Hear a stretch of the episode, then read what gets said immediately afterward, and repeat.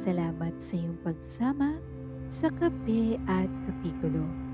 Ngayong araw, halina't pakinggan ang mga salita ng Diyos mula sa awit kapitulo 29. Ang makapangyarihang tinig ng Panginoon. Purihin ang Panginoon, kayong mga anak ng makapangyarihang Diyos. Purihin siya sa kanyang kadakilaan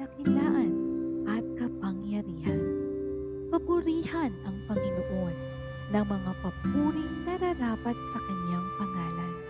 Sambahin niyo siya sa kanyang banal na presensya. Ang tinig ng Panginoon Diyos na makapangyarihan ay dumadugtong na parang kulog sa ibabaw ng malalakas na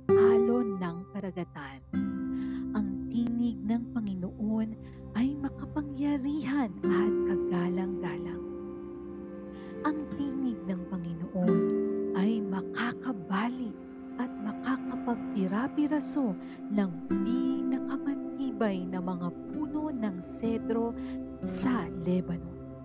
Niyayanig, niyayanig ng tinig ng Panginoon ang mga bundok sa Lebanon at ang bundok ng Hermon na parang bisirong baka na tumatalon-talon. Ang tinig ng Panginoon ang nagpapakidlat.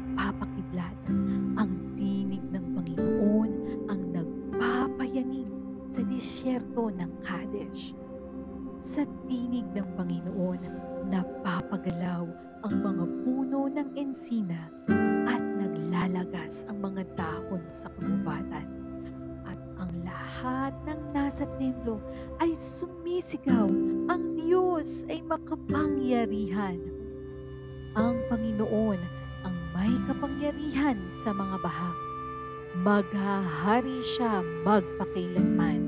Ang Panginoon ang nagbibigay ng kalakasan sa kanyang mga mamamayan at pinagpapala niya sila ng mabubuting kalagayan.